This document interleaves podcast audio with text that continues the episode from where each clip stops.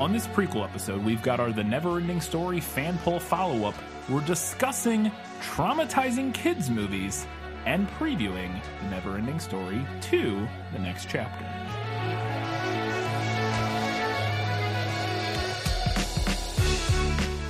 Hello and welcome back to This Film is Lit, the podcast where we talk about movies that are based on books. It's another prequel episode. April is not joining us for this prequel episode, but she will be back for our main episode this coming Wednesday, uh, Tuesday night for patrons. On this episode, though, we have uh, uh, a lot of stuff to get to, uh, so we're going to jump right into our patron shoutouts. First up, we have two new patrons this week. They are at the $5 Hugo Award winning level Jesse Craig. Thank you, Jesse. And at the $15 Academy Award winner level, we have Jeff Niederhofer. Thank you, Jeff, for jumping on at the $15 Academy Award winning level. Make sure you send us that patron request uh, of what you want us to talk about. All right, let's get to uh, the rest of our Academy Award winning patrons as we do every single prequel episode. And they are, again, Jeff Niederher. Jeff Niederhofer joining the ranks, Winchester's Forever, Kelly Napier, Gray Hightower, Eli Young, Scratch, just Scratch. Selby says Black Lives and Trans Lives Matter. I listen most weeks for the podcast download numbers and Facebook algor- algorithm discussion. And finally, Alina Deletkalova. So that's our the second and last one. There's a, our, our our fifteen dollar patron who changed their name. I'm trying Yes. to figure out exactly what. Um, That that that, person to- actually messaged me um to let me know that the that they were being sincere and not like tongue in cheek because we we talk about like our trouble with the Facebook We do algorithm discuss that so during, much. on the especially in the prequel episodes. Yeah. So th- so they're saying they listen to the prequels They- particularly. they they, they, they said they find it interesting. Huh. Well, there you go. Yeah. Uh, I don't think we ever give specific download numbers, but or are they saying to bump our numbers? maybe to bump our numbers. Okay. well, we with that, appreciate it yeah. nonetheless. uh, either whether you're listening for us to talk about it or because you want to help us pump those numbers up. Um, we appreciate you. Uh, but more so, we appreciate you for being a $15 patron. That's fantastic. All right, let's get into our fan poll follow up for The Never Ending Story, Part 1. Yeah, well, you know, that's just like uh, your opinion, man. All right. Um, so we had uh, a good bit of feedback here. Our feedback was a little bit scattered around on different posts this time that, around yeah. for some reason. I think I got everything. Hopefully. If I left yours out, I apologize. If we left yours out, message us, like specifically message us on, on Facebook or whatever, uh, and we'll try to work it in in like the the oh we don't get another prequel episode or sorry on the yes on the next prequel episode where we do the part two follow up. If yeah, if it's if it's yeah, we can do that. yeah if, if it's something especially if it's something relevant to Mm-hmm. the story overall, then message us if we did miss yours. Um. So on Facebook, we got shafted with the poll once more. As always. Well, I tried using Facebook's actual poll Oh, feature, did, and it still didn't. which was impossible to find. Might I add? I think they just don't like polls. they yeah it was like buried in the settings i had to go searching for it um but then uh, it, we got like even worse of, Who of knows? feedback that i don't know Who knows? so anyway we had one vote for the movie and one for the book Yeah. on facebook um, and we did get a couple comments ian said i've always put off reading the book because of the spider mirkwood shelob and the ungoliant Ungoliant? ungoliant I don't know. Are not fun reads for me, but I will make the attempt after I finish this current read. The movie is a nostalgic fun fest. The idea of interacting with a book is always appealing. The effects still hold up, and even in my 30s, the swamp of sadness and the rock biter's deep existential depression still make my eyes well up. I'm glad they didn't have Artax talk, otherwise, it becomes soul crushing. I wish they made him talk, but he literally did sound and talk like Mr. Ed. He was like, "No, I try you. I don't want to die." Or whatever, you know, it's like this. doing the the like Mr. Ed voice. That would be That would be terrible. hilarious. I surely there's a fan edit out there of like the Mr. Ed voice of a tray or anyways. Uh, And another comment um, from Luciana, who said, Definitely the book. I read it so often as a kid that my copy fell apart. I can't seem to vote in the poll for some reason, though. Um, or maybe I just can't tech today. Um, I'm in Germany, native Australian, but my German isn't bad, so I can comment a little on the naming and the translation questions that you had. Essentially, yes, they did change the names, but the German versions were as fantasy nonsensical as the English okay. ones.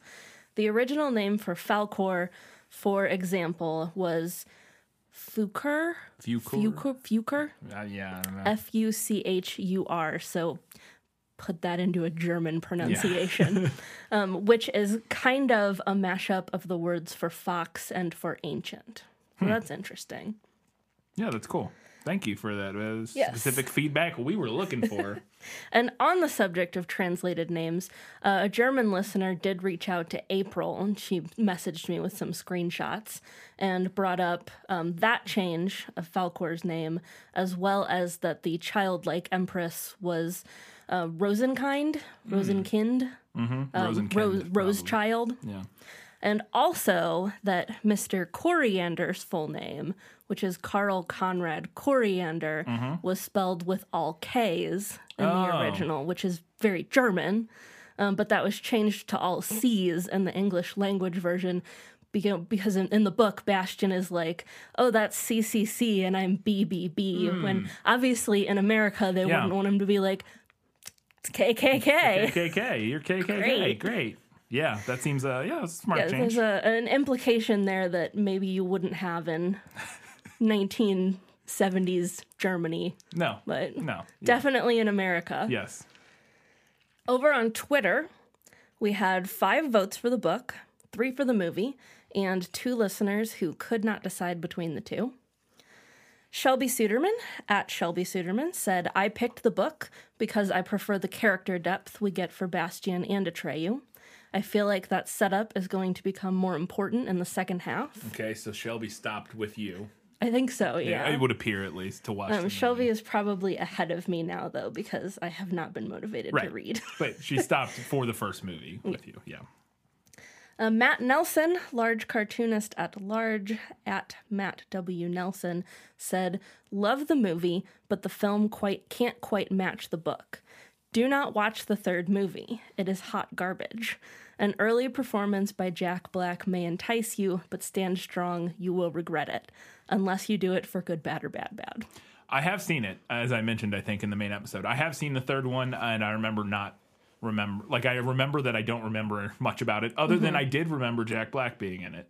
As like Hmm. he plays one of the bullies in the beginning. Interesting. There's an, a similar so it's a very early performance by Jack. Yeah, Black. a pretty well. Uh, that one came out in like the midnight. So yeah, it is still early Jack Black, but it's. I think it's. I mean, to play one of the bullies, he would have had to have been a kid, right? Yeah, let me. a no, well, it's like in high school because he's older still. I think. Right. I think this takes place in high school. He pl- so he Okay, plays so he's like. a teenager. he plays like a high playing t- schooler. playing a teenager. uh, I'm trying anyway, to which- remember. Let me do some very quick IMDBing here and see how early this was in his career. I mean, it is early for sure. I'm Mm-hmm. just not sure because like what you call it was pretty early. Um, it may have been okay. So it may have been his first feature film. No, Hmm. No, uh, Airborne. Which I'm not sure what that is, but he was in the movie called Airborne, which looks like a, a rollerblading movie from 1993. Oh, He was in Demolition Man in '93 uh, as a, a a character called Wasteland Scrap. So he may have been like a nameless. yeah. Uh, and then he was in some TV movies and TV shows. And then the Never Ending Story 1994, Never Ending Story 3 1994. He played Slip the bully. Did you guys and do then- Demolition Man on Good, Bad, or Bad, Bad? Or am I thinking We have not no. else? There, I mean, it is people have done it on similar shows, but um, I guess what I is the movie I'm thinking something of that he was in? I have no idea what you're thinking of. Pretty much the extent of my knowledge of Jack Black's career is School of Rock and The Holiday. I was thinking of High Fidelity, which wasn't until 2000, and he was in stuff like he was in The Cable Guy in '96. He was in Biodome in '96 with as Tenacious D apparently. Anyways, he was in an episode of The X Files. Hmm. Uh, he was in Waterworld as pilot. Didn't know that either, but yeah, that is one of his earlier bigger roles Interesting. where he's like a name. But again, he's not in the rest of the movie. From my memory, he's like a bully, and I think he's like in the very beginning and the very end, similar to the first Hmm. first one. I wonder if he gets scared by Falkor. I do not recall anything about it. Anyway, uh, back to our fan comments. Uh, Maria Meshkova at rogue underscore x109 said, The thing with the Cooper book, we talked about The Last of the Mohicans Mm, yeah. being one of the books that Bastian said he had read. Um, she said the thing with that is that in the in the USSR and in all um, pro-Soviet, all of the pro-Soviet parts of Europe, I think he was marketed as an author of children's books and was pretty popular among teen boys. And the listener who messaged April also mentioned that. Um, they said that that type of adventure story used to Yeah. be hugely popular in Germany. So That doesn't surprise me. And again, I, I just to clarify, I don't know anything about the book, and I know very little about. I haven't even seen the movie. I've just seen parts of it. It was just because in my head, I, the movie is a more like like like Braveheart, gory, like more adult more type of story yeah. in my head. It may not be. That's just my thought of it.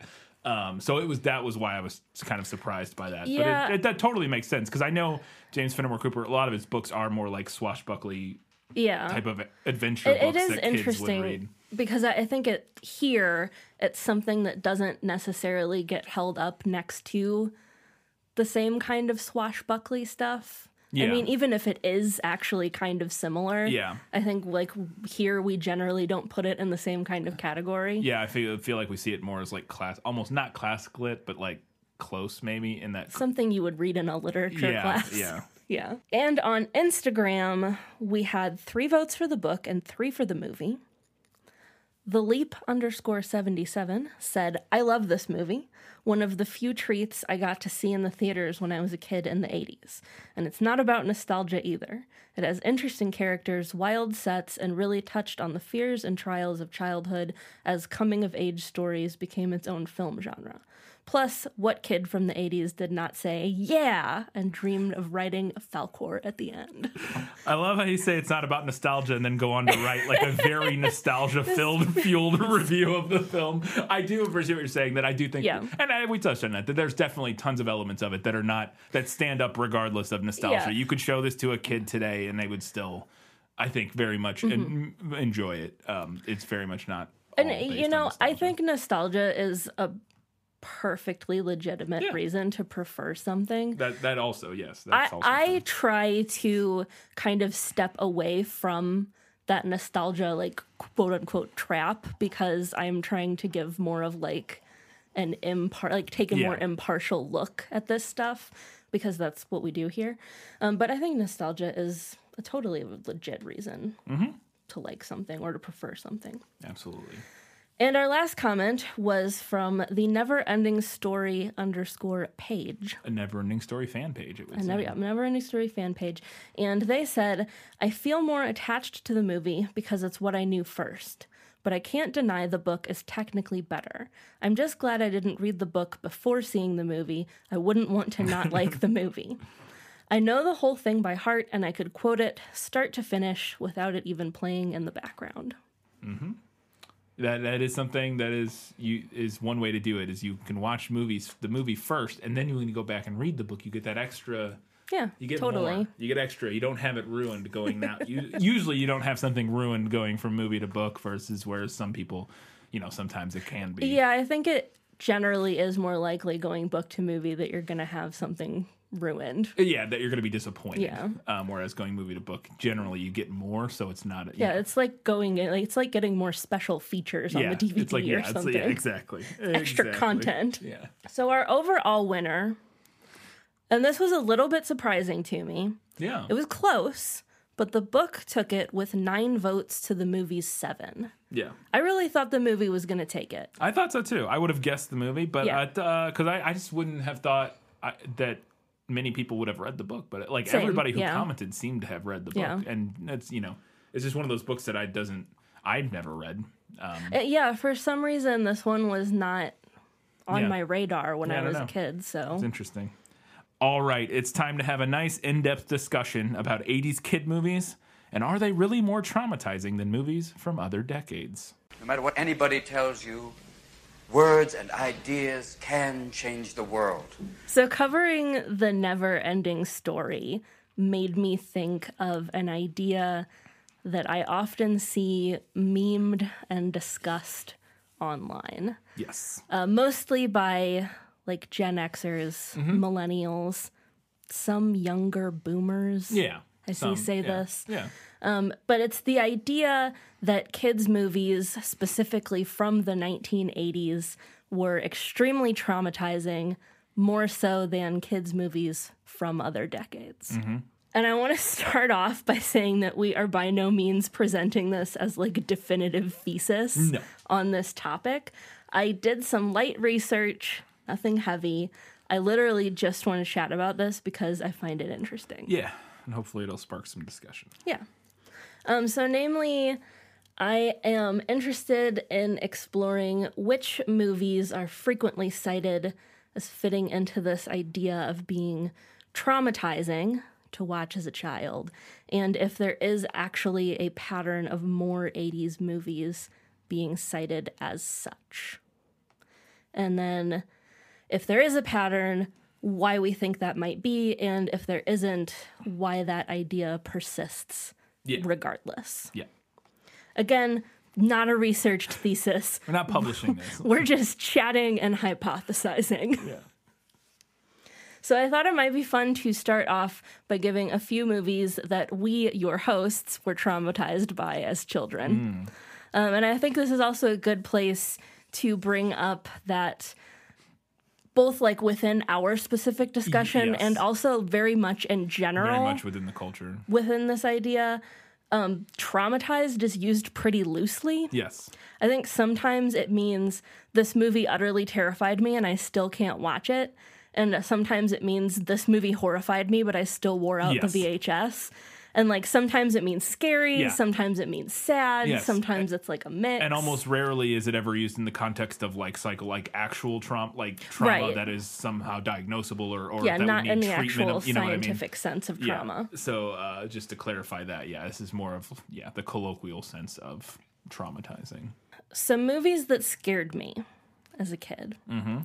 Number one, first thing that always comes to mind, still refuse to watch this movie, is the 1990, is 1977 animated version of The Hobbit. I have never actually seen this. I've seen. I will not be it. watching it with you because I'm fully terrified of it still at 31 years old. That's the Bakshi one, right? Is that Ralph Bakshi? I believe. It's either Bakshi or Rankin and Bass. Because they, they there I was think it's Rankin and Bass. Yeah, actually. I can't remember because Bakshi did Lord of the Rings, and I thought Yes. he, did, he did the. I don't remember. I've looked this up before, and then I always forget who did what. But yeah, Um, So I'm fully terrified of that movie.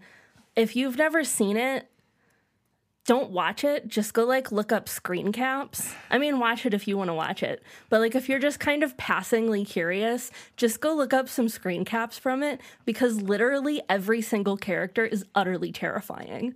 Just Yeah. it's like the artist sat down and were like, what is the most horrifying frightening way that I can possibly bring this character to life. Let's do it. it is a very specific art style. My, I- I'm pretty sure my dad really enjoyed that movie. It's uh, he's a big Bakshi fan. He likes a lot of that art style from that period, like the uh, Wizards, which is another Bakshi movie, is a Mm-hmm. movie he really enjoys. Um, and uh, I'm pretty sure it's Bakshi. If I got that wrong, don't don't come at me. I think that's correct though. But I, I think there's definitely it is a very distinct style that is not exactly kid friendly. Mm-hmm. Yeah, That's for no. sure. Like my dad saw it when he. I mean, my dad probably saw it when he was in his early 20s or something. So. Yeah, and I mean, I think we could probably put like an asterisk on that one because, like, was it really meant for kids? Yeah. Or do we just think of it kind of being for kids because it's animation?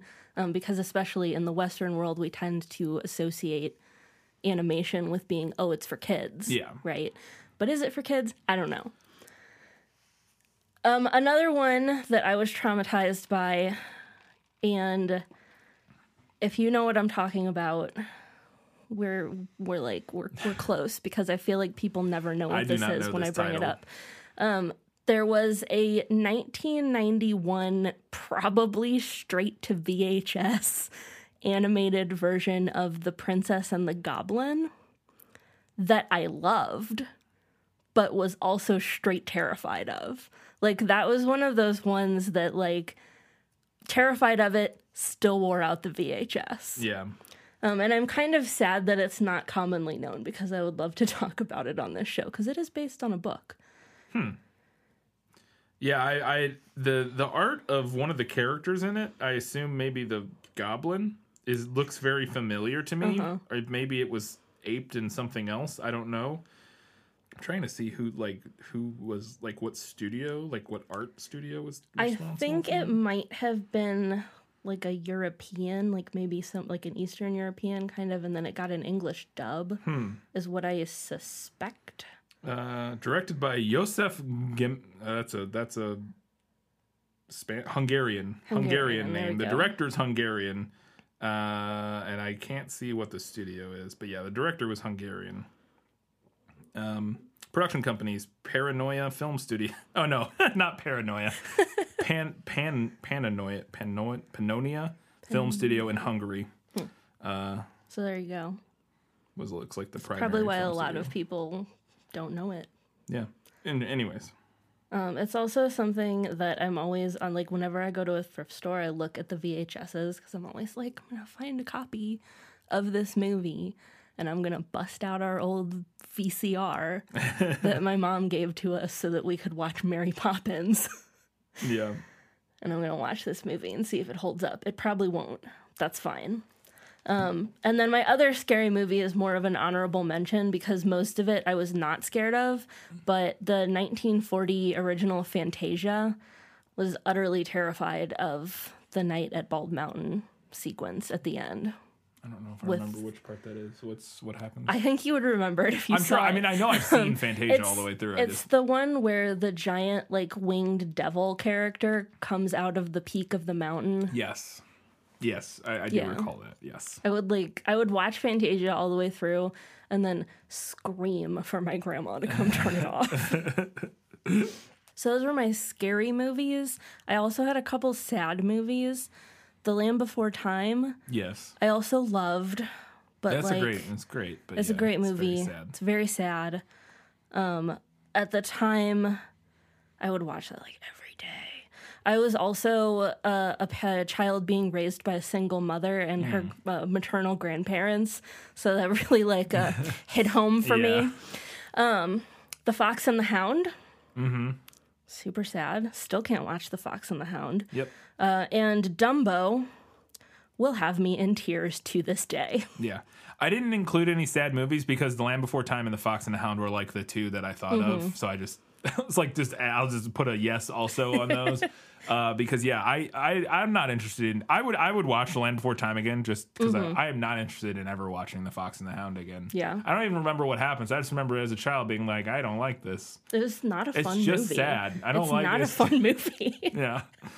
I remember just being like, nah, I'm good. it is based on a book, though.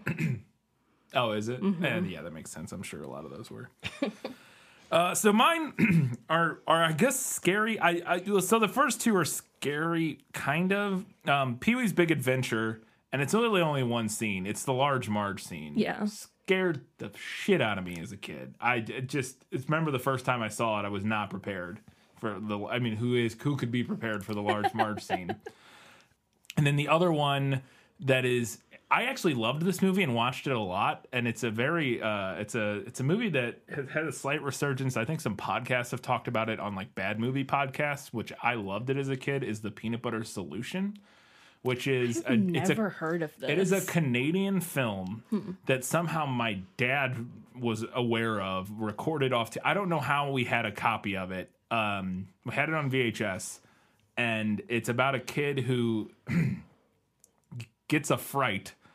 Uh, he goes into like a house or something and gets scared by something that happened. I don't remember the details. Uh, It's been Okay. I haven't seen it since I was a kid, and he all of his hair falls out oh, and then and I say he, it might be a female. I don't remember. It might be a girl character. I don't recall. I think it's a boy. I don't. I don't remember. And all his hair falls out, and then he, the peanut butter solution is he find he he he meets some witch or something who gives him this this or a book that gives him a, a formula for a hair regrowing s- solution, the peanut butter solution that is made of peanut butter and like flies and other stuff. this sounds very Dahl esque. It's like yeah, it, it could be. I don't know. I don't Um, think it is. But and then and then he uses this, but then his hair his, his hair grows back, but then it won't stop growing. Oh, God. And he ends up the the the weirdest twist ever.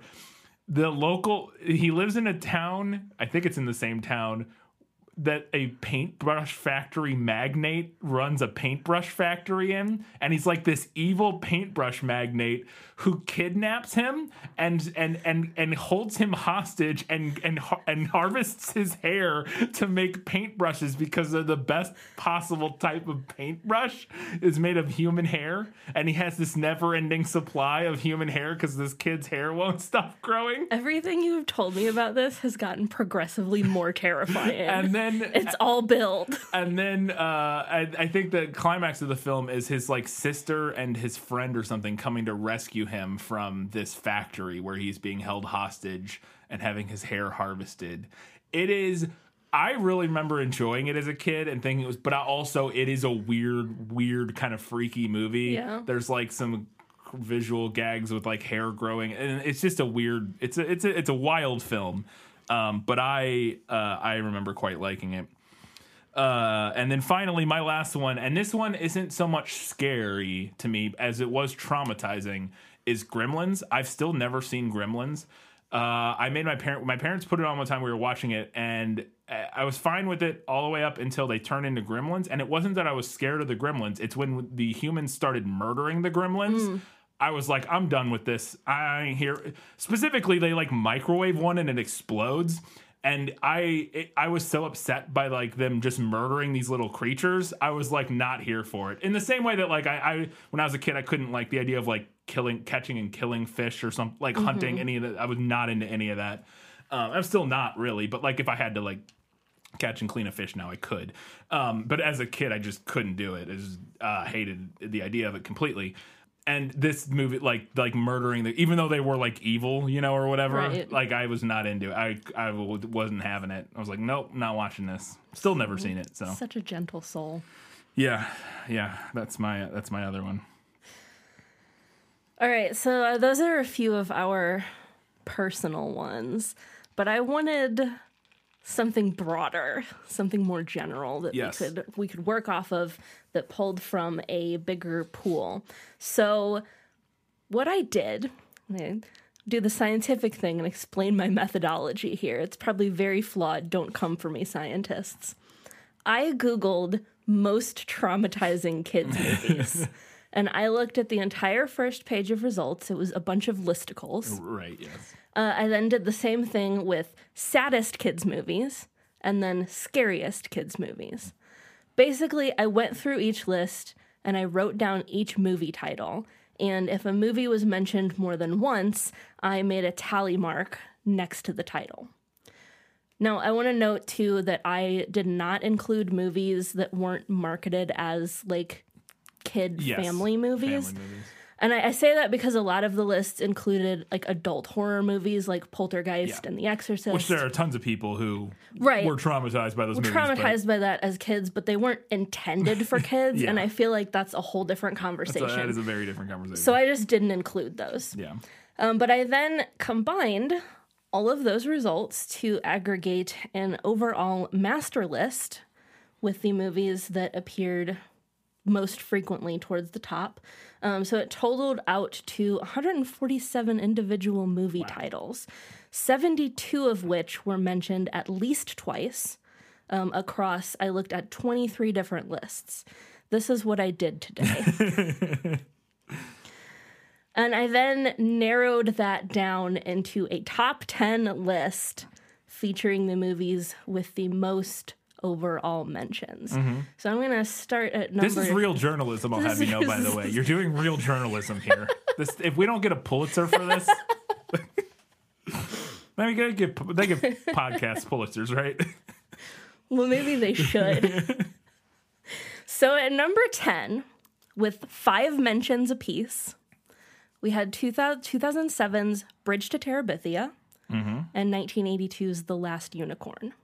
I'm aware of Bridge of Terabithia, and I've never heard of the Last Unicorn. Um, The Last Unicorn, I have tried to watch a couple times. I just have a hard time watching it. It's it's got a very distinct art style. Is it an of, animated film? Yeah. Okay. Um, it's not the same art style as The Hobbit that I mentioned, Yeah. but it is kind of similar-ish. Gotcha. Uh, very distinct looking. At number nine on my list, with six mentions apiece, 2010's Toy Story 3 and 1940's Pinocchio. And I feel like I want to put an asterisk next to Toy Story 3 because like yes it, it's marketed to kids but i think we can all agree that the point was to traumatize adults Yes, absolutely. so Real quick, uh, the last unicorn is Rankin Bass. So Okay, if, yeah. if the Hobbit was, which And I, I- I it believe it was, then yeah. that would make sense. Sorry. At number eight, with seven mentions apiece, there are several movies tied here with seven mentions each. 1971's Willy Wonka and the Chocolate Factory, Yeah, 2009's Up, 1990's The Witches, 1988's The Land Before Time, 1982's The Dark Crystal, 1957's Old Yeller, and 1968's Chitty Chitty Bang Bang. Ah, it's been a long time since I've seen Chitty Chitty Bang Bang, but I don't recall. I don't think I've ever seen Chitty Chitty Bang Bang, but it's the kid catcher that people cite as being like Oh, okay. traumatizing. I don't remember enough about it. I don't remember that being a movie that to me stuck out as creepy, but I because I know I've seen it. I saw it several times as a kid, but I don't remember what Mm-hmm. the kid. I don't remember, so I can't comment on it. But Uh, at number seven, with eight total mentions, was 1991's My Girl. That's uh Macaulay Culkin, right? Yeah. At number six, we have another one with several here, all tied with nine mentions each. 1988's Who Framed Roger Rabbit. I almost put that on my list, by the way. Uh, it's only one scene. I loved that movie as a kid, but there is one Mm-hmm. There's the particular one scene partic- yeah, I know, I know- I know the not one. great. I know the one. Yeah, Uh, 1994's The Lion King. 1981's The Fox and the Hound. 1985's Return to Oz. 2009's Coraline. And 1989's All Dogs Go to Heaven. Side note guess who was on my list a lot? It won Mr. Don Bluth. yeah. Don Bluth definitely will be uh, will be on that list quite a bit. quite a bit. At number five, with 10 mentions, 1941's Dumbo. At number four, with 11 mentions, 1942's Bambi. Another side note whatever the heck was going on at Disney Animation in the 40s, the 1940s category is literally all Disney. It's just all creepy old Disney movies. Yeah, I mean that's World War II.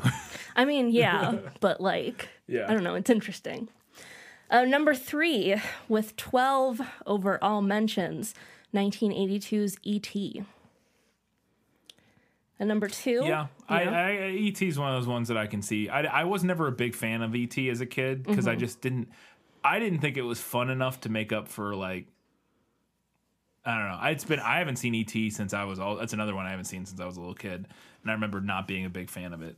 Just being like, eh, it's fine, but it's kind of sad, and I like I, I don't know.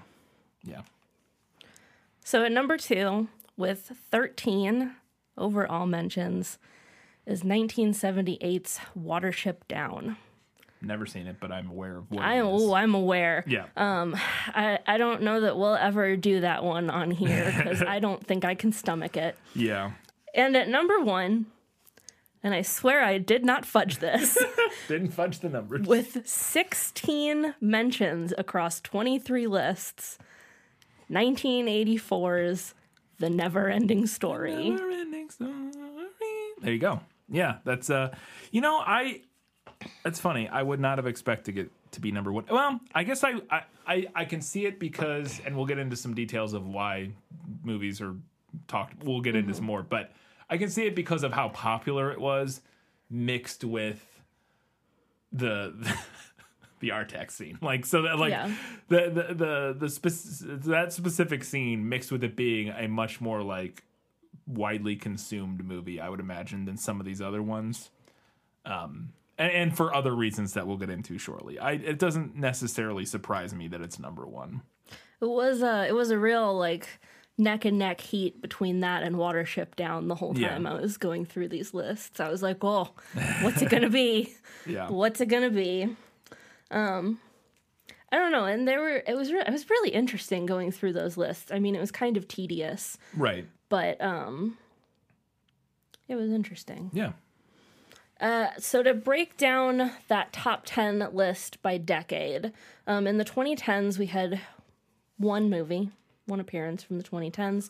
Uh, 2000s, we had three movies, three movies from the 1990s, nine movies from the 1980s, two from the 70s, one from the 60s, one from the 50s, and one and three from the 40s. Mm-hmm.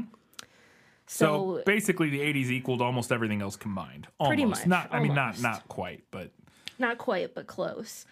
But here's where it gets interesting. I also sorted my overall master list by decade. Again, this is what I did today. and this is the one that had a hundred and 147 47 movies different it. titles.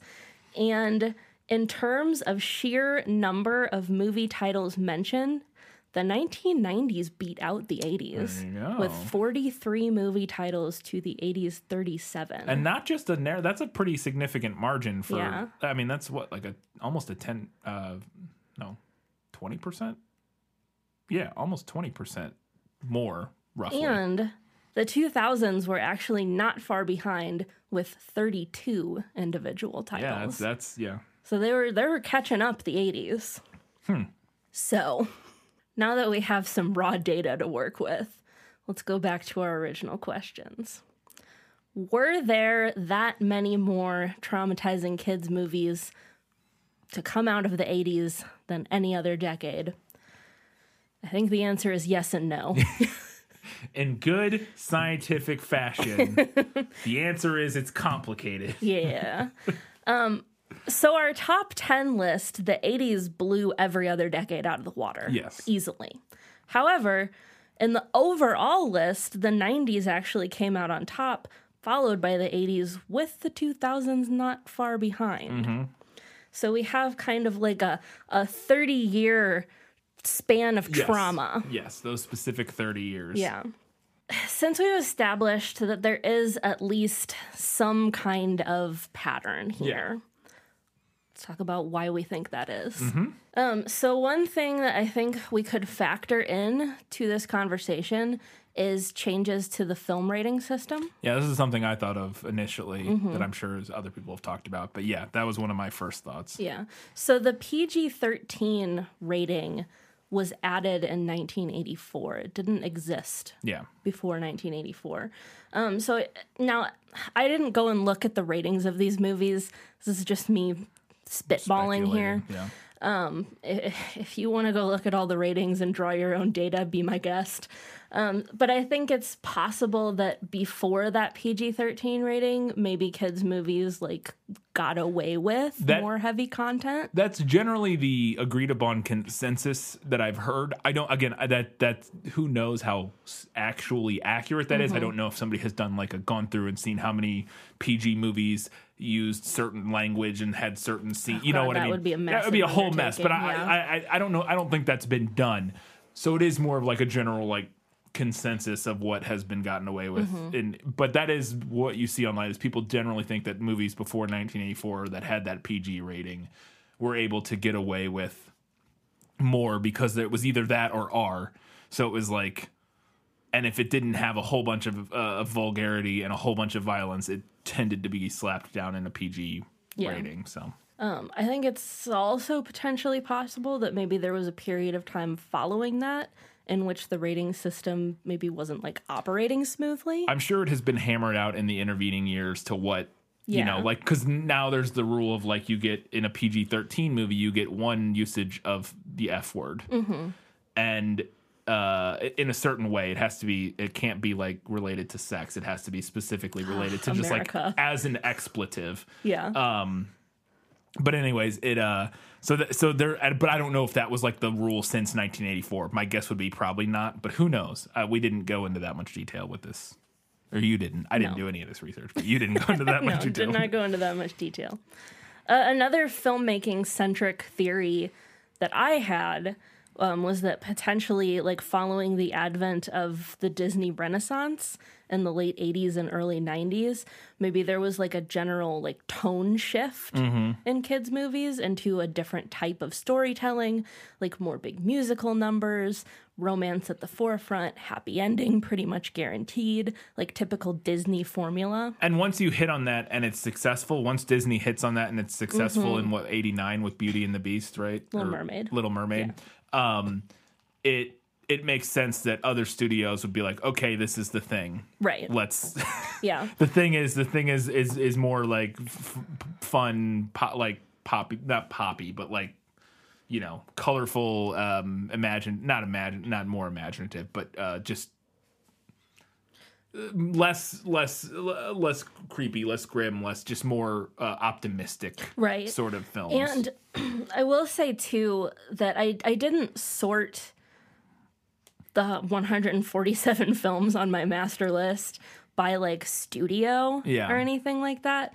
But I think the only Disney Renaissance movies to appear on it at all were The Lion King. Yeah, And I think The Hunchback of Notre Dame got maybe like two or three mentions. uh, yeah, I could see there's this the Frollo scenes. Yeah. yeah.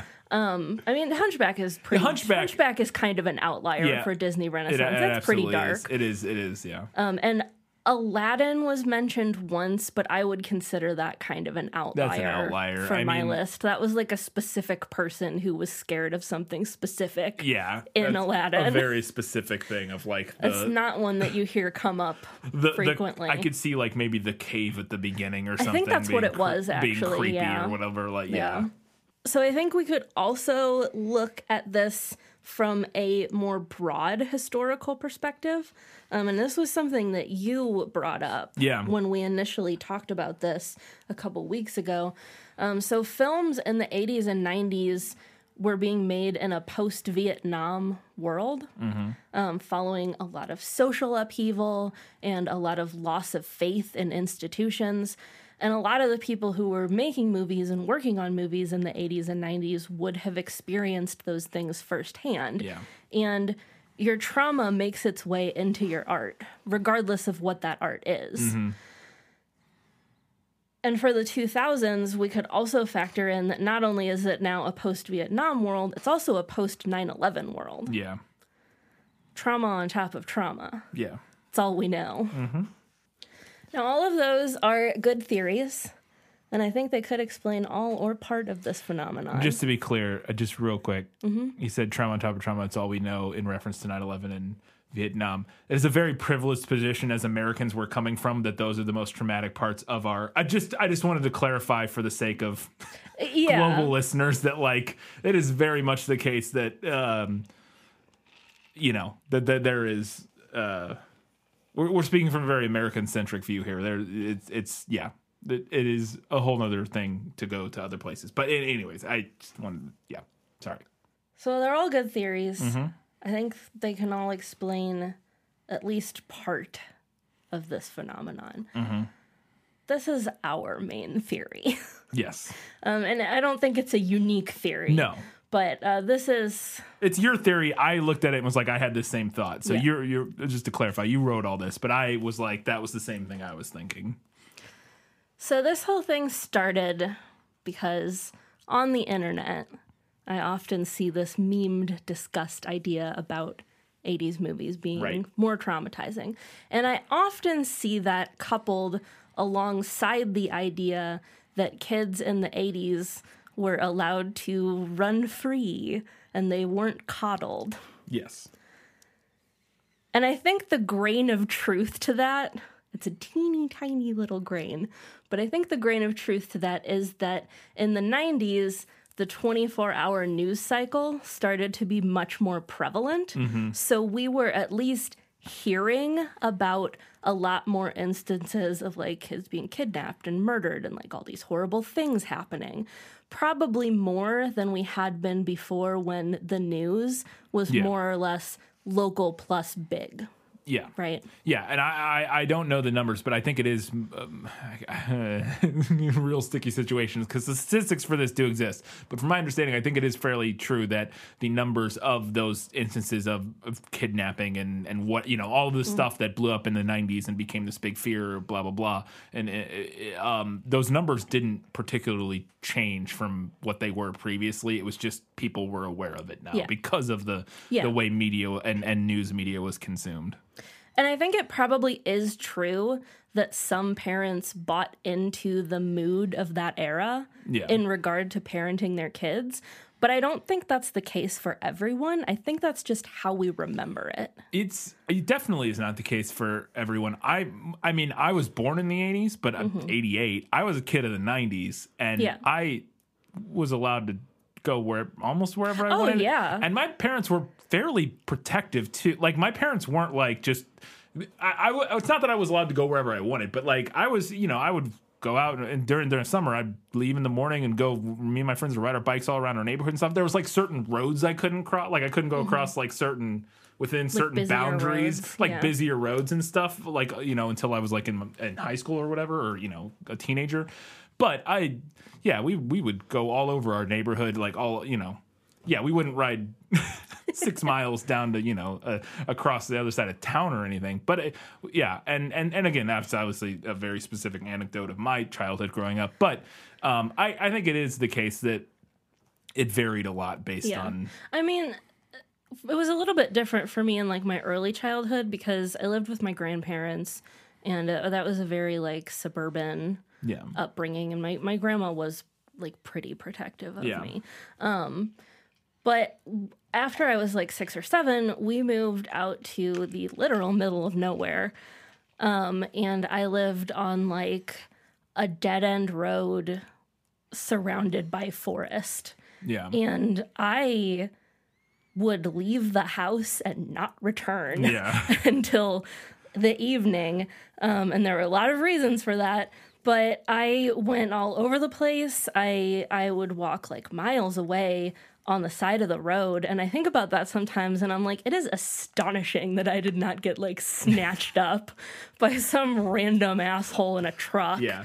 I mean, you say that, but it's actually not astonishing because that's actually very rare. It's just one of those things Yeah. that seems like it's it happens more often than it does. But yeah, it, yeah. I mean, I, what I mean is like now with the perspective of an adult, I look back and I'm like, oh, that wasn't safe. yeah, that is. I I will say that it is generally like it, it is probably a better idea not to let your kids completely run all over town. Like it depends on there. There's a within reason type of thing. Like Yeah. there's you know obviously independence and and and setting firm boundaries and stuff for your kids is uh, seems very important. But it also like sort of the freewheeling. Your kids leave at 8 a.m. and you don't know where they are until they come home at 6 p.m. Probably is not the best That's way like to parent. the other end of the extreme. Yeah, you know, it's probably not the best way to parent, would be my guess, but I'm not a parent, so who knows? So, all this to say, I think to explain why this idea about 80s movies is such a thing, mm-hmm. we have to look at who we is. Mm-hmm. That's it. And when you're discussing pop culture on the internet, we very much tends to be Gen Xers and millennials, Yep. Along with a handful of like younger boomers and older Gen Zers. Especially up until the last few years, that was especially the case. Within the last, you know, three or four years, Gen Z has gotten to an age where they're joining the conversation a lot more, uh, especially with the rise of things like TikTok and stuff. Mm-hmm. But like before that, it, it was almost entirely Gen X and millennials who were yeah having. and, and i think we are going to see more of a trend of movies from the 2000s Mm-hmm. and the 2010s being talked about as like oh this traumatized my childhood Yeah. in the same way that we've talked about 80s movies and 90s movies absolutely the case because we already see i've seen i haven't seen the, the the the discussion itself on tiktok but the the i have seen people on twitter or whatever discussing the wave of gen zers posting memes about how they what it how they wished they had grown up in like the early 2000s when music was good or whatever and it's Oh, like honey. it's like it's you know it's like Yeah. it's like Linkin Park and so like that is already happening that Yeah. that that romant that romanticism romanticizing and sort of um uh, mythologizing of uh, the 2000s or Yeah. whatever uh, is is already happening. It's just happening in places that us old folks aren't seeing it. I just, I, I beg of you, Gen Z. I beg of you, do not bring back early 2000s eyebrows. I beg of you. Anything else, please. Anyway, um, so I think the reason that we have this idea that 80s movies are more traumatizing than movies from any other decade as a common refrain, and the idea that the reason that 80s, 90s, and 2000s movies are dominating these lists of traumatizing films is simply because of who is directing and participating in the conversation. Yep. It's people who were kids and teenagers during the 80s, 90s, and 2000s. this is always the case. This is critical theory, like to a T. Like this, it, the, the the things that dominate the the popular discussion are always based on the people that are discussing them. It's the Yeah. same reason that why is it that every you know book that you read in high school was written by some white guy? Like every literary, like not every, but like it, especially in the 80s and 90s or whatever. Every book almost every book in your lit class in high school was probably written by like an English white guy, like an English speaking white guy, right? Like Mm-hmm. Yeah. most of them. so, and it's like because who is leading that discussion, who is participating in yeah, that discussion. Who had the means and the time and the education to write during those previous time periods? yes. That and It's old white guys. Yes, that and who's deciding who's participating who's in the discussion the of- reading list. Yes, who's coming up with the reading list? It's old who's- white guys. Yeah, who's coming up with the reading list? Who's having those discussions in the time period about what is valuable Mm-hmm. uh, literature or media or whatever? It's it's the same people, and so that's why things get dominated by those specific Yeah. things. Yeah. Uh, yeah, And to to get back to movies, yeah. Um, I think you could also factor in the advent of new technology. Like, what did we have for the first time in the 80s and 90s? We had home video. Yeah. We had VCR. We had VHS. Whereas, you know, in the 60s or 70s, you might have seen a movie once in the theaters or caught The Wizard of Oz on TV once a year at Christmas. But from like the 80s onward, you can be exposed to far more media far more frequently. Mm-hmm. And that at least partly explains why millennials and Gen Zers who didn't directly experience the 80s will sometimes still cite some 80s movies as being traumatizing. It's because they've actually seen them. Yeah. Yeah, I think it's a very important point because yeah, it's it's one thing to have seen a movie once and have and be like scared by it or something. It's Yeah. another thing to wear a VHS out watching it and every time because kids were, are stupid. We're stupid when we're kids. and so we emotionally experience the same thing every single time we watch the movie. You know what I mean? So like searing the the, the scene where Artax dies into your brain by Yeah. watching the movie Yes. 20 times is going to have a far different effect than the one time you saw Old Yeller die. You know, you saw the end of Old Yeller. Sure, it affected you, but not you didn't watch it 30 times in 40 days or whatever. Like, so it's it's a very different thing. And two, like kind of to go off of that same idea, um, there's a quote, and I can't remember the exact quote. I think it's from You've Got Mail. Um, about how like the books that you read as a kid stay with you the way that other books just don't. Yeah. And I think you can say the same thing about movies. Yeah, absolutely. The movies that we view, especially over and over when we're kids, just stick with us. Yeah, because you can watch things over and over again as a kid. Like I, you, it's hard. You're hard pressed. I'm hard pressed to want to watch a movie again within a year. Yeah. It's very rare. Like it has to be an exceptional film that was, you know, like something like Mad Max Fury Road. I was like, like we got to go see that again next week. I don't, you know, something like that. There's those kind of movies that you want to see several times, but it's very rare. Other than mm-hmm. that, but as a kid, garbage. Any garbage. I'll watch it constantly. And I I mentioned earlier that I would watch The Land Before Time like every day. That is not an exaggeration. yeah. I you can ask my mom. yeah, people yeah. Ask any of my Yeah. relatives. No, I, yeah, I'm sure Every I- day. And and and you know, parents these days, are, current parents are, are very aware of that phenomenon with things like Frozen and stuff. Like it's Yeah. it's just kids will watch the same thing over and over again. And before 1980, you didn't have that ability. Yeah. You know, before some uh, whatever VHS is, I'm sure. I mean, V- VHS VHS. Whenever VHS became prolific and people were able to Yeah. record things and home VHS and home video became a prolific thing, that's which was probably more like the mid late 80s or whatever, Yeah. but still. Yeah. Um, and then speaking too of new technology with the internet, I think we do get a bit of a self fulfilling prophecy here, especially with as common as this idea about 80s movies tends to be online.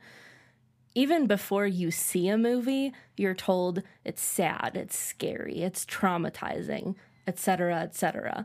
So when you do finally see it, that's what you're looking for. The call is coming from inside the house, you guys. Absolutely. All right, that was fun. Let us know what you think um, on the on the prequel episode. If you have thoughts, uh, go find the prequel episode, uh, Facebook or Twitter or whatever, and and let us know if you agree, if you disagree, if you think there's a different reason. Are was it actually that just movies were creepier back in the '80s or more traumatizing? Uh, or is it is it based on this? You know, what's your theory? Why do you think everybody is talking about '80s movies being so creepy? Let us know. and also let us know what movies, What movies? you were traumatized yes, what movies by. traumatized you? I'm sure we hit a lot of them in that list, but uh, if there are some other ones, let us know. Um, and I have this giant spreadsheet. I might like Yeah, we'll make share like that link somewhere. this somewhere so that because here's the thing, we just did the top 10 list. If yours was not on that top 10 list, I can almost guarantee, Guarantee it you it is somewhere else. somewhere on here. yeah, it's 147 were movies. we started with like 5 mentions of 5, but there were a lot of mentions of 4 and 3. yeah, yeah. All right, there are no book facts this week because obviously it's the same book, but we do have movie facts for The Neverending Story Part 2, the next chapter. Now is the time to revisit the land of the never ending story for an all new adventure where a young boy returns to a wondrous world on the wings of his own imagination. The world of Falkor, Boy, am I glad to see you. the Rockbiter, Meet Junior. It's Yum Yum Rocky. the brave Atreyu, I'm glad you came back to Fantasia. and the childlike Empress. You have found the only wish powerful enough to save us, Bastian. The Neverending Story 2, The Next Chapter, is a 1990 film directed by George Miller. No, not that George Miller. Uh, George T. Miller, a Scottish Australian director known for mostly for TV. It was written by Karin Howard, uh, who also wrote The Tigress and Midnight Flight, two things I'd never heard of. She didn't have a very prolific career. She had like eight credits or something. I mean, I say not prolific. She didn't write, you know, 50 movies or Right, anything like that. Uh, and the film stars Jonathan Brandis as Bastian, Kenny Morrison as Atreyu, Alexandra Jones, Johns as the childlike Empress, John Wesley Shipp, who is the Flash in the 1980 TV show, and also Hmm. comes back as the Flash. He's he's the Flash's dad in the the CW show. That actor, Oh, okay. All right. that all actor, right, all right? Isn't he his dad in that? I have CW? no idea. I can't remember. I'm, we I'm trusting you here. we watched the first three seasons. yeah, but I don't. that. I don't, I don't remember know that anything. actor off the top of my head. Well, whoever the guy, the old Flash guy, who oh, comes, the old Flash. Okay. isn't he his? He's not his dad. I don't I remember. thought he was just like older Flash. I thought he was maybe his dad or something. His dad's dead. Yeah, and that was his. Da- I don't remember. I don't. whatever. In the CW Flash, the guy, the old guy with the metal Flash helmet, um, he was also the Flash in the '80s TV show. Uh-huh. Gotcha. That actor. He plays uh, Bastian's dad in this movie, Mr. Bux, uh, and Clarissa Burt as Xayide, uh, New the character, new character. but we recast everyone else. The only returning actor was Thomas Hill as Carl Conrad Coriander. There we go. We'll get into why they were recast very shortly. The film has a 14% on Rotten Tomatoes, a 30% on Metacritic, and a 5.2 out of 10 on IMDb. Mm-hmm. It was a financial flop with a box office of roughly 17 million against an estimated budget of 36 million. Woof. So not great. So this movie was all, or this the the series was always planned as a trilogy, according to producer Dieter Gessler. Geissler. Uh, but production on this sequel had to be postponed due to Ende's lawsuit that we mentioned in the previous prequel. He sued them, uh, said he went ahead and he, he sued them saying that they needed to change the movie or that he, you know, b- uh, the title of the movie or that they had to take his name off it. And he also wanted any future say, he wanted to say in any of the future films they would make. Ultimately, we know Enda would lose that lawsuit. Uh, and as a result of that, they would go on to make this film. So, since it took so long, because of this lawsuit, the movie got delayed. The original came out in 1984. This movie didn't go into production until like 89 or 88 or something, like late 80s, um, because it came out in 1990. Yeah. And uh, the, the the original actors were all too old Right. so they couldn't cast the original you know they couldn't just use the same actors again so they auditioned over 600 children to recast the three main characters uh, before landing on the three that they they went with It's a lot of children. It's a lot uh, the Neverending Story, the first one, apparently relied heavily. We talked about this, and I thought it was interesting because I assumed they were matte paintings in the original Neverending Story. Apparently, they weren't.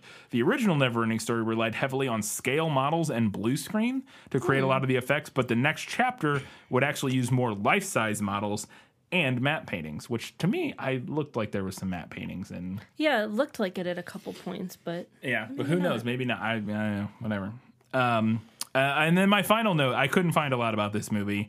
Uh, my final note that I thought was interesting is that due to labor rules regarding child actors, uh, specifically in, in um, I guess uh, Munich where they filmed this, but I don't, I don't know if it is the same and it was the same in America or whatever. Um, but due to labor laws regarding child actors, uh, George Miller decided to only rehearse scenes once before filming. And he maximized the time uh, shooting with the children on set by running up to three cameras during a given scene. Which running two cameras is not super uncommon, but three is a little more rare. Um, and it, and even two's not super like they run two cameras a lot on like sitcoms and stuff. Um, like The Office, pretty much. All, if you ever watch like bloopers from The Office, you can tell they're always running like at least two cameras. Um, but usually, a lot of times in film, you're you're running one camera because your shot is only lit for that whatever Right, angle you're yeah. shooting it. Like you can't. It's it's rare to be able to run multiple cameras. Um, you have to light it very differently, and it tends to look less cinematic than like if you're lighting to be able to run shoot multiple cameras generally you're probably not lighting it in the most cinematic way possible you're lighting it in a way that is, allows you to have multiple cameras at different angles running so uh, we'll like so like more reminiscent of a sitcom. a more reminiscent not even a sitcom but just of like a tv show or something because Gotcha. like uh, like star trek uh, a lot and like tng and stuff a lot of times would run i think like two cameras Mm-hmm. um and just because you it's it's more efficient obviously if you can shoot like the reaction like if you can shoot your if two people are having a conversation and you can shoot both of those at the same time yeah. like the the both people like the close up on both people talking that's obviously way more efficient than setting up one shooting one half of the conversation going over and setting up the other one instead of shooting the other half of the conversation which is traditionally on film how it's done because you have to light it for each person and that sort of thing um, not always obviously it changes wildly depending on blocking and all manner I of things I feel exhausted. yeah, it's it varies wildly depending on, like I said, blocking and all manner of things, and particularly like uh, as as camera technology gets better and better, you can get away with more and more, and and editing software gets better and better. You can get away with lighting things less and differently, and blah blah blah. It's all very complicated, but I feel very tired just listening to you describe that process. yeah, but it's it's it's lots of setting up things, to tearing things down, moving things around. Yeah, it's very very. But anyway, so he filmed with three cameras to kind of speed up the process because um he and just to capture, make sure they weren't missing stuff. Uh, but because of this, they got through stuff really fast and they ended up getting done like way ahead of schedule and and the uh, special effects shots that they needed for later scenes weren't done. Like the like models and you know the mat all that sort of stuff wasn't done yet. So they were just like sitting around with nothing to do until that stuff got finished. So it ended up uh not exactly going perfectly to plan uh, which apparently is evident in the film. Uh, that being said, I fucking loved this movie as a kid. Uh, I don't know if it's any good, but I, watched it a I'm lot. Absolutely certain I've never seen this. I wasn't 100% sure with the Neverending Story, the original one. Absolutely certain I have not seen this movie. I definitely have. None of it looks familiar. so many times. I'm here for it. I can't wait to watch again because I haven't seen it. It's not one of those ones like I saw Star Wars a million times when I was a kid, but I also watched it every couple year or two as an, uh, you know, a young adult. But uh that's not the case with this one. I probably last saw this when I was like 12 or something, and I haven't seen it since then. So um, I'm very excited to revisit it. Uh, where you can watch it, as always, check your local library, or if you still have a local video rental store, check with them. If you have a streaming subscription to HBO Max, HBO, HBO, Amazon Prime, uh, That's what it said. HBO, Amazon Prime, or DirecTV. I'm assuming it just means if you have HBO Like through through Amazon Amazon Prime, Prime? or DirecTV Probably would be my guess, or maybe it's just on DirecTV. I don't know. Um, but HBO, Amazon Prime, you can like add HBO Yeah. to Amazon Prime, so I'm assuming that's what it means. Uh, and then finally, uh, you can do what we're going to be doing, which is you can rent it for three to four dollars on Fandango, Redbox, Apple TV, Amazon, YouTube, Vudu, DirecTV, etc. Uh, that's yeah, that's what we'll be doing. We'll be Yeah. renting it on ye old Amazon, most likely. We don't have any HBO subscriptions. Not because- currently. Because we're not wealthy. Well, there's stuff I want to watch, There's but stuff I it's wanna uh, there is stuff I want to watch, but currently No, we I'm, don't have I'm it. just It- poking fun because HBO Max still sells itself as like the bougie. How much thing. is HBO? I have Max? no I idea. have no idea how much. I'm it just costs. poking fun I was at about it. to say we pay for like four different streaming services, know. so I don't know if that. yeah, but uh, it, uh, yeah. Once Game of Thrones ended, it was we we turned it off and haven't gone back yet. Not yet. Do you hear that, HBO? you lost us when you ruined Game of Thrones. Uh, anyways, that's what we got uh, for this prequel episode. Uh, as always, you can do us a giant favor. Head over to patreon.com slash this film is lit. Support us for however much you want. You'll get a shout out at the beginning of every prequel episode and other stuff like bonus content and whatnot. Oh, we need to do one soon. Yeah, we need to do one soon. For a March, we'll be doing. Uh, do you know what it is? We will do be doing Tyler Perry's Acrimony. oh God. Okay, so somebody's a good, bad, or bad, bad fan and recommend. I was actually Shelby. Oh, And yeah. And Shelby is a good, bad, or she bad, bad fan. So that's why we're watching Acrimony. Great. Would be my guess. I don't know. Maybe Acrimony, maybe Tyler Perry's Acrimony is great, but based on my knowledge of Tyler Perry's what uh, other film, uh, what was the one we did? I don't even remember what the name of the film we did for. Temptation? Temptation. Or something like that? Something like that. It's a nightmare, and it's going to be very problematic. Can't Hey, wait. At least that we can talk about some of the problematic Oh, stuff. I'm gonna get really into it. It's gonna be fun. Uh, so that'll be our uh, our March bonus episode. Is a it's gonna be a roast of t- most likely of Tyler Perry's acrimony. Uh, yeah, uh, and uh, also you can follow us on social media. Like I said, comment, uh, li- li- give us your feedback on the '80s movie discussion, uh, the tra- traumatizing film discussion, and all that good stuff. We'll be back in one week's time with April at Mansky from No Such Thing as a Bad Movie Pod to discuss the Neverending Story Part Two the next chapter. Until that time, guys, gals, non binary, everybody else, Keep reading books keep watching movies and keep, being being awesome.